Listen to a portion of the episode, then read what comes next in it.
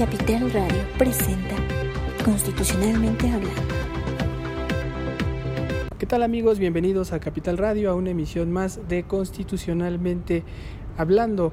El día de hoy tenemos bastantes temas a tratar que están de alguna manera entrampando y por eso ya se están buscando algunos nuevos plazos para darle salida a esta constitución. Les saluda Luis Velázquez y como siempre me acompaña Alberto Cuenca. ¿Cómo estás Alberto? Hola Luis, hola amigos de Constitucionalmente Hablando, pues como lo comentas hay mucha, eh, muchos temas que pueden en su momento entrampar, obstaculizar el proceso o retrasarlo de aprobación de la Asamblea Constituyente, de la Constitución local por parte de la Asamblea y pues uno de ellos es los tiempos que están tardando demasiado las comisiones dictaminadoras para sacar estos documentos que en su momento debe aprobar el Pleno. Se les acaba el tiempo, tienen mucho carga de trabajo. Eh, tienen todavía muchos temas que sacar, que debatir y el 30 de noviembre a más tardar, o sea, la próxima semana, deberían en teoría entregar estos dictámenes. Pero como ya se está viendo que no les da el tiempo, como ya se están dando cuenta los diputados de que eh, todavía hay audiencias públicas por eh, escuchar a ciudadanos, todavía tienen que resolver el método de una consulta a comunidades indígenas y pueblos originarios. Eh, hay comisiones que tienen más de 500 propuestas ciudadanas y más de 250 iniciativas que incluir y sistematizar en sus dictámenes, pues se van a dar un tiempo adicional. No quieren hacerlo sobre las rodillas, deprisa, marchas forzadas, pues las prisas son enemigas de, la precisión y el detalle que se requiere para esta constitución. Y eh, en la noche de ayer la comisión eh, de armonización y la mesa de consulta, donde están agrupados los coordinadores de las distintas bancadas, resolvieron que tendrán una semana más, no, más bien 10 días adicionales para sacar los dictámenes. Será el 10 de diciembre, a más tardar, cuando las comisiones resuelvan eh, entregar los dictámenes a la mesa directiva una vez con los dictámenes eh, eh, se puede empezar ya en el Pleno la discusión artículo por artículo. Eh, Alejandro Encinas, presidente de la mesa directiva, ya, ya iba esbozando este, esta situación de ampliar los tiempos y platicó con nosotros al respecto. Escuchemos comisiones, este, no necesariamente se requiere una reforma total del reglamento, habrá constituciones, digo, comisiones que entregarán sus dictámenes en tiempo y forma. Habrá que ver la situación específica de cada comisión, porque cuando se elaboró el reglamento no se tenía idea de la carga de trabajo, el número de iniciativas de las y los constituyentes, el número de propuestas ciudadanas, en donde hay comisiones como Carta de Derechos que tiene pues una carga que pues, no había sido estimada adecuadamente. Entonces, ¿es, es posible que se amplíe? Es posible, yo creo que sí. Escuchamos a Alejandro Encinas, quien eh, pues ya da esta eh, nueva eh, modalidad de, de plazos, se amplían nada más y nada menos que 10 días, que también resultarían pues quizá poco para todo el trabajo que se está viendo que tienen que eh, realizar. Por lo menos ayer eh, se veía mucho descontrol en la Comisión de Carta de Derechos, que es una de las que trae eh, una cantidad inmensa de iniciativas y que pues tampoco había como mucha claridad en, en cómo discutir, cómo dictaminar, cómo darle un trabajo serio a todo lo que les llegó. Pero en fin, ya se dieron ellos su plazo, ya se dieron una oportunidad, un pequeño respiro, a ver si ahora lo cumplen en tiempo, en tiempo y forma o no se vuelven a dar ahí algún otro, otro pequeño espacio. Pero ¿qué más hubo? Porque no es la única comisión que, que, que está empantanada, sino más bien hay otras comisiones con detalles técnicos que los tienen en jaque. Es la Comisión de Pueblos y Barrios Originarios, Luis, la, la que en verdad podría poner el el pie a esta constitución. ¿Por qué lo decimos? Ya lo habíamos comentado desde antes. Eh, esta comisión tiene por mandato eh, y derivado de acuerdos internacionales que ha firmado México con la ONU y con la Organización Internacional del Trabajo, realizar una consulta a pueblos y barrios originarios de esta ciudad. Son alrededor de 140 pueblos originarios y un número similar de comunidades indígenas residentes involucran a una población de alrededor de un millón y medio de personas a las que se les tiene que consultar sobre los artículos del, proyecto de constitución que impactarán en la vida, en los usos y costumbres de, esas comunidades, de esas poblaciones. El Estado mexicano y en particular la Asamblea Constituyente no puede obviar ese mandato porque ha suscrito esos acuerdos internacionales. ¿Qué ocurre? Pues que la Comisión Carta de Derechos no ha logrado definir por completo el método para llevar eh, esa consulta a los pueblos y barrios originarios. Entonces, como los tiempos están acabando y no han logrado ni siquiera sacar el predictamen de, de los artículos que les compete a esta comisión, pues ahí se están retrasando los tiempos y ante ese retraso la Comisión de Pueblos y Barrios Originarios va a tener todavía un poquito más de tiempo para entregar sus dictámenes. Eh, hablan algunas de que a más tardar el 16 de diciembre esta comisión entregaría su dictamen al Pleno o incluso hasta enero dado que la consulta no se realizaría en un día. Esta consulta tiene que hacerse eh, en asambleas a las comunidades donde se delibera y, eh, y, esa deliberación puede tardar días o semanas. Ya con la información recabada de esas opiniones de esas, a las comunidades, los resultados regresarían a la Asamblea Constituyente para que ésta eh, inicie ya en el Pleno el proceso de análisis del dictamen con las opiniones de los pueblos y barrios de esta ciudad. Una situación demasiado compleja. Y bueno, pues quien les vino a decir que no la tiene nada fácil y que pues este asunto de la consulta tampoco es tan de, llevar una opinión de si estás de acuerdo o no en los artículos de la Constitución, eh, tu comunidad originaria pueblo indígena, fue eh, Víctor Toledo, asesor de la relatora de la ONU en materia de pueblos y comunidades indígenas. Él se reunió con los integrantes de la Comisión de Pueblos, también con los integrantes de la mesa directiva de la Asamblea y de la coordinación de, la conferencia de armonización de este órgano legislativo. Ahí les detalló qué y cómo debe eh, venir esta consulta a los pueblos y comunidades indígenas. Escuchemos a Víctor Toledo. La comisión o el conjunto de los constituyentes y los indígenas lo, deberían revisar el texto constitucional artículo por artículo, la comisión debería hacer ese trabajo, y ver si un determinado artículo, por su omisión, por su silencio, puede afectar derechos. Por supuesto, las normas sobre educación deberían ser una mención explícita a indígenas. Y si yo miro, no las hacen. Sobre justicia no se menciona. Sobre salud no se menciona. Por tanto, después, en la práctica, va a ocurrir que la Secretaría de Cultura o la Secretaría de Salud va a decir, no hay un mandato en la Constitución para mí respecto a indígenas. La Secretaría de Educación va a decir, no hay un mandato para mí respecto a indígenas. Y vamos a tener que ir a tribunales, ir, a un juicio para interpretar la Constitución, para que la Secretaría asuma que tiene un mandato.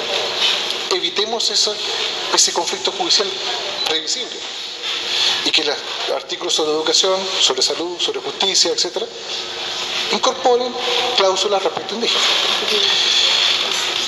¿Significa eso que hay que consultar toda la Constitución? No, lo que hay que consultar son este dictamen o predictamen en que incorpora mejoras al texto, al proyecto constitucional para que efectivamente cumpla con lo que dice el artículo 63 de que la declaración forma parte de la Constitución.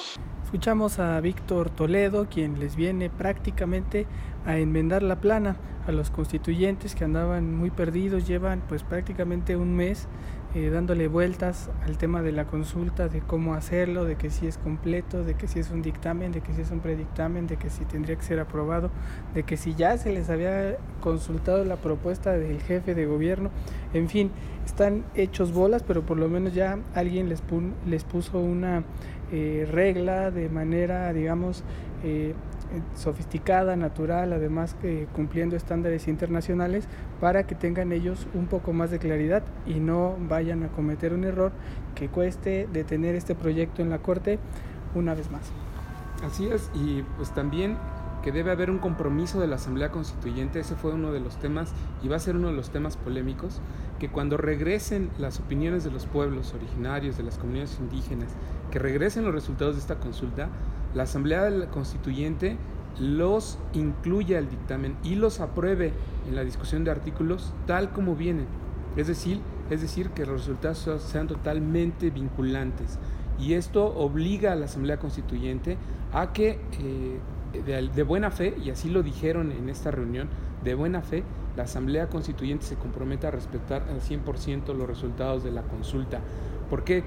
Porfirio Muñoz Ledo recordaba en esta reunión que un, tema eh, de nuestra historia reciente, el, el Congreso mexicano traicionó los compromisos que se habían adoptado hace ya varios lustros eh, en San Andrés, la Reinsar, para establecer los derechos de, los indígenas. No eh, respetó lo que en San Andrés la, la surgió y dice Porfirio Muñoz Ledo que no se debe replicar esa historia de traición ahora en el constituyente de la Ciudad de México. Escuchemos a Porfirio. Es el de el compromiso de la Asamblea los acuerdos de San Andrés Larrainzar fueron traicionados en el Congreso. Yo todavía recuerdo discursos, no digo los nombres, son de varios partidos, de varios, con un juarismo trasnochado, positivistas, evolucionistas, fueron traicionados. Entonces, no podemos. Yo les, hablando en corto con el presidente de la Asamblea, no, yo creo que, bueno, me sale así, ¿no? Yo creo que se debe consultar a la Asamblea, ¿sí? Y decir, vamos a hacer esto, clarito. ¿Qué te parece? Vamos a hacer esto y lo vamos a hacer así. Nada más queremos el compromiso de que, porque no podemos estar el, eh, el va y viene no lo podemos, no tenemos tiempo, que adquiere el compromiso, como el gobierno federal no lo hizo con el Congreso, a pesar de la COCOPA, a pesar de la COCOPA, en el caso de San Andrés, aquí que adquiere un compromiso, la Asamblea, un llamado de aceptar por el método de, de buena fe lo que se negocia. Y por último, observadores, claro que sí, es una gran idea. Nosotros ganamos en 94, en la negociación electoral de 94, que los observadores tembló la tierra. Ahí escuchamos a Porfirio Muñoz Ledo, quien eh, pues da este antecedente histórico, él confía en que todo va a salir muy bien, sin embargo aún está pendiente que eh, esto se discuta, que esto se someta a una consulta y se le dé formalidad. Sí, y Alejandro Encinas también manifestaba que, bueno, él está de acuerdo en que la Asamblea Constituyente en pleno, en una sesión del pleno, pues, ratifique ese compromiso de buena fe de que los resultados se van a respetar. También decía que eh, la metodología definida como tal ya debe estar lista por parte de la Comisión de Pueblos y el viernes que va a haber sesión de la Asamblea Constituyente, que esa metodología pueda aprobarse por parte del Pleno. Escuchemos a Alejandro Encinas para darle fuerza a la consulta y que efectivamente sea de buena fe para que se cumplan los acuerdos, tiene que haber un mandato del Pleno. Y por supuesto, estos documentos que se puedan construir, tanto eh, del proyecto de dictamen como el procedimiento para realizar la consulta, debería de someterse a la Asamblea en la sesión del viernes para que el mandato que de ahí emerja pueda ser efectivamente este, asumido por el conjunto de la Asamblea de acuerdo a los resultados que emanen de la consulta. Si no pueden el viernes, lo haremos el miércoles. ¿eh? Aunque eh, la idea es que tengamos ya una definición puntual del procedimiento y efectivamente lo más importante es el contenido del predictamen que definirá lo que es el objeto de la consulta, qué se va a consultar y debe tener el aval de la Asamblea en su conjunto. Entonces yo lo que, yo lo que sugeriría es que independientemente de que se siga trabajando la comisión, hubiera una reunión con la conferencia de organización para identificar, ya están muy claros, los temas transversales del documento que será síntesis para este, informar y explicar bien la naturaleza de consulta. Por supuesto, tendrá que haber un predictamen que aprobado por la comisión para que se incluya en el mismo. Escuchamos a Alejandro Encinas y con eso cerramos este debate de lo que ha sido ya la complicación de llevar a cabo a, consulta todo lo que se apruebe en materia indígena en esta Asamblea Constituyente Ahora eh, lo que respecta son otros temas que tendrían que desarrollarse pues más adelante en esta asamblea constituyente para llevar a cabo lo que serán eh, los otros dictámenes eh, que, que, siguen siendo parte toral de este proceso que es la Carta de Derechos. La Carta de Derechos está sesionando con mucha intensidad, mucha efusividad. los personajes que ahí eh, se encuentran eh, son disímbolos y todos tienen eh, también ideologías o posturas muy claras y eso ha hecho que incluso el mismo método de dictaminar o de organizarse entre ellos sea un poco caótico. Sí, la verdad es que, bueno, tampoco la tiene nada fácil la Comisión Carta de Derechos. Si tienes frente a ti este, más de 500 propuestas ciudadanas que, que sistematizar, casi 600, tiene 244 iniciativas que presentaron diputados este, y que además tiene temas tan polémicos que van desde el derecho a la vida, desde la fecundación, eh, la marihuana, este, la despenalización del consumo, el matrimonio igualitario, este, toda una amplísima carta de derechos que es la columna vertebral de esta constitución, pues no es para menos que esta comisión sea la que más carga de trabajo tiene y una de las que mayor responsabilidad enfrenta para la construcción de su dictamen, porque los derechos son transversales en todo el proyecto de iniciativa del jefe de gobierno. Uno de los temas que ya, ya dio para debate fue el de la eh, vida desde la eh, fecundidad, desde, este, sí, desde la concepción eh, ahí ya se había llegado a un primer acuerdo de rechazar una propuesta del Partido Encuentro Social, eh, pero ayer Cecilia Romero eh, decía, ella es constituyente por parte del PAN, que ella también había presentado una iniciativa y quería debatirla. Que le dijeron pues que ella no estuvo presente en la primera reunión y pues que no era ya momento. Entonces, lo que hizo Cecilia Romero ahí maniobró con su compañero de bancada, Carlos Gelista, para que se discutiera el tema, pero a partir de las propuestas ciudadanas que sobre este mismo asunto han llegado a la Asamblea Constituyente. Y escuchemos a Cecilia Romero decir que el tema debía incluirse porque ella traía una propuesta. Que como lo acordamos y explícitamente lo dijimos en la reunión de ayer y en varias anteriores, no se debe de votar absolutamente la discusión que hagamos aquí para la preparación de un anteproyecto de dictamen. Aquí se llega al mayor consenso posible y se anotan los disensos y demás y se pasa a la Secretaría Técnica para que nos presenten un documento que entonces sí tendremos que acordar y votar. Porque eso es lo que confunde luego la opinión pública. O sea, no se ha desechado nada, no se pueden desechar cosas ahorita, se desecharán en su momento. Entonces, uno, Presidenta, por favor, que no se vote a mano alzada. 12 votos en contra, dije, ay, pues había cuando más 12 diputados. Entonces, ese es un punto, eh, por favor, para que se tome en cuenta, porque damos a entender cosas que no son. Segundo, respecto a este tema del derecho a la vida, yo presenté una iniciativa a nombre de mi grupo parlamentario sobre el artículo 8. Hay otra de Encuentro Ciudadano también sobre el tema artículo 8. Hay varias propuestas ciudadanas que aun cuando formalmente no nos han hecho favor de dar en la, en la selección pues, de, propuestas, he, visto algunas en la información que nos dieron desde hace unos 15 días y hay otras. En el artículo 9, que iniciaremos la discusión hoy, hay por lo menos una más sobre derecho a la vida y hay también propuestas ciudadanas sobre el mismo tema y creo, no tengo ahí la seguridad, pero creo que en otros artículos del mismo título que nos corresponde analizar hay otras iniciativas y propuestas ciudadanas sobre el tema.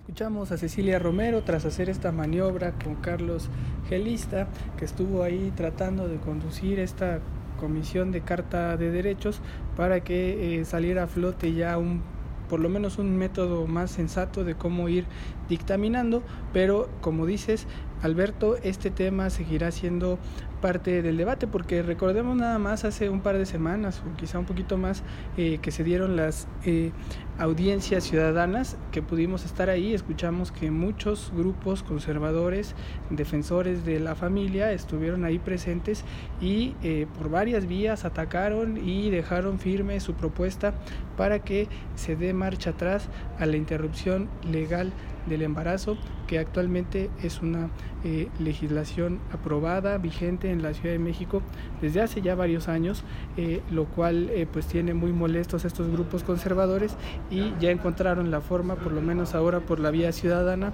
de revivir el debate y pues ya será pedirle ahora a Cecilia Romero que no falte a la comisión para que sí pueda dar el debate. Así es, y este tema está contenido en un polémico artículo 8, en donde también el PRI intentó meter un tema ahí que es bastante complicado, el de la familia, en lo que en una propuesta de la legisladora Lisbeth Hernández Lecona, ella planteaba que se debía homologar el artículo 8 del proyecto local con lo que viene en el artículo 4 de la Constitución Federal, en el cual se establece que el varón y la mujer son iguales ante la ley y esta protegerá la organización y desarrollo de la familia. Ahí saltó Morena y saltó el PRD diciendo que bueno, pues lo que se debe analizar es que en la Ciudad de México se deben contemplar los derechos de las familias, que es erróneo decir familia como hombre o mujer, porque existen muchos tipos de familia a los que se deben garantizar derechos en esta ciudad. No hubo acuerdo en el tema, quedó encorchetado para una discusión posterior ya cuando exista un, proyecto de dictamen definitivo. Eh, eh, sin embargo, también eh, avanzaron en la discusión del artículo 9 y ahí eh, tocaron el tema de la dignidad humana. La dignidad humana, eh, y en eso eh, Olga Sánchez Cordero, la ministra de la, en retiro de la Suprema Corte de, Justicia, dijo que pues es un asunto de suma trascendencia. Dice que este concepto de la dignidad humana este, no se encuentra ni en la Constitución Federal.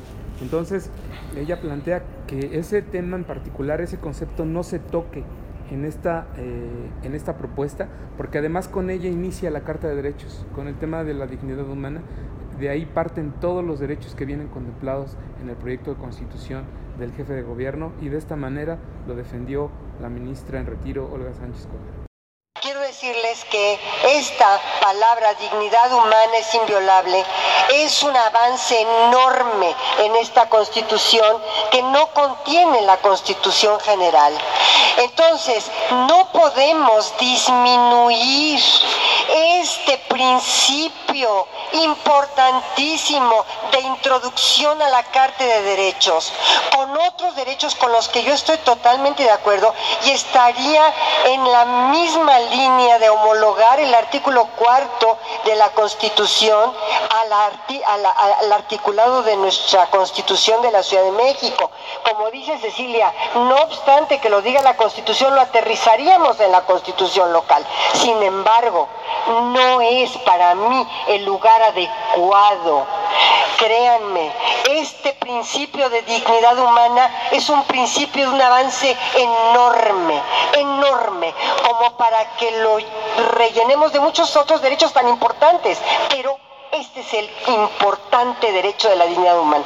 Por eso yo no estaré de acuerdo topográficamente, en una topografía jurídica de ubicarlo en este artículo primero. Y estaría totalmente de acuerdo con la, con la diputada Lisbeth en que hiciéramos hincapié en todo este artículo del artículo cuarto en nuestra constitución, pero no en el primer artículo que es el introductorio de la dignidad humana y de todos los derechos humanos que se protegen en esta constitución.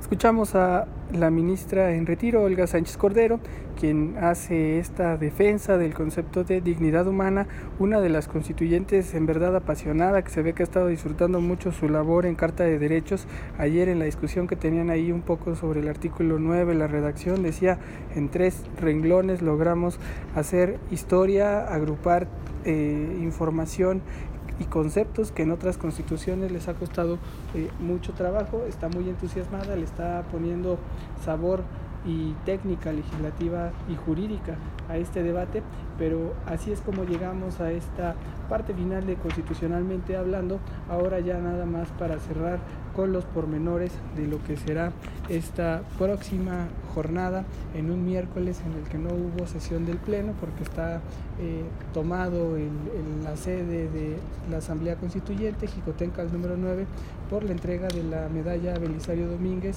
y que es un protocolo por parte del Estado Mayor Presidencial, pero eso no ha frenado ni frenará el trabajo en las comisiones. Así es, Luis, como lo comentas, hoy no hubo sesión en la Asamblea Constituyente eh, porque pues eh, mañana eh, hay sesión plenaria, sesión del Senado de la República. Recordemos que son sus instalaciones y Cotenca es un edificio que le pertenece al Senado y ahí hay una sesión solemne en donde se entrega la medalla Belisario Domínguez y es eh, el único evento al que asiste como invitado el presidente de la República. Entonces la sesión se va la sesión de, ordinaria de la Asamblea Constituyente se va a trasladar hasta el eh, viernes. Eh, habrá en estos días, hoy, eh, reunión de la Comisión de Carta de Derechos que sigue discutiendo el artículo 9, eh, avanzará sobre ese artículo hacia el 10. La Comisión de Buen Gobierno eh, también estaba discutiendo, estará discutiendo temas como servicio civil de carrera, la Comisión de Principios, hablando sobre el pacto fiscal en la capital del país, Comisión de Ciudadanía, hay comisiones que ya también están terminando, es así, sus dictámenes. Eh, seguirá la visita de Víctor Toledo, este funcionario de la ONU, con la Comisión de Pueblos, en fin, mucha actividad en la Asamblea Constituyente. Pues esperemos cómo se da este debate. Este próximo miércoles estaremos ya con todos los detalles de lo que suceda. Se despide usted Luis Velázquez. Nos escuchamos mañana, Alberto. Hasta mañana. Constitucionalmente hablando.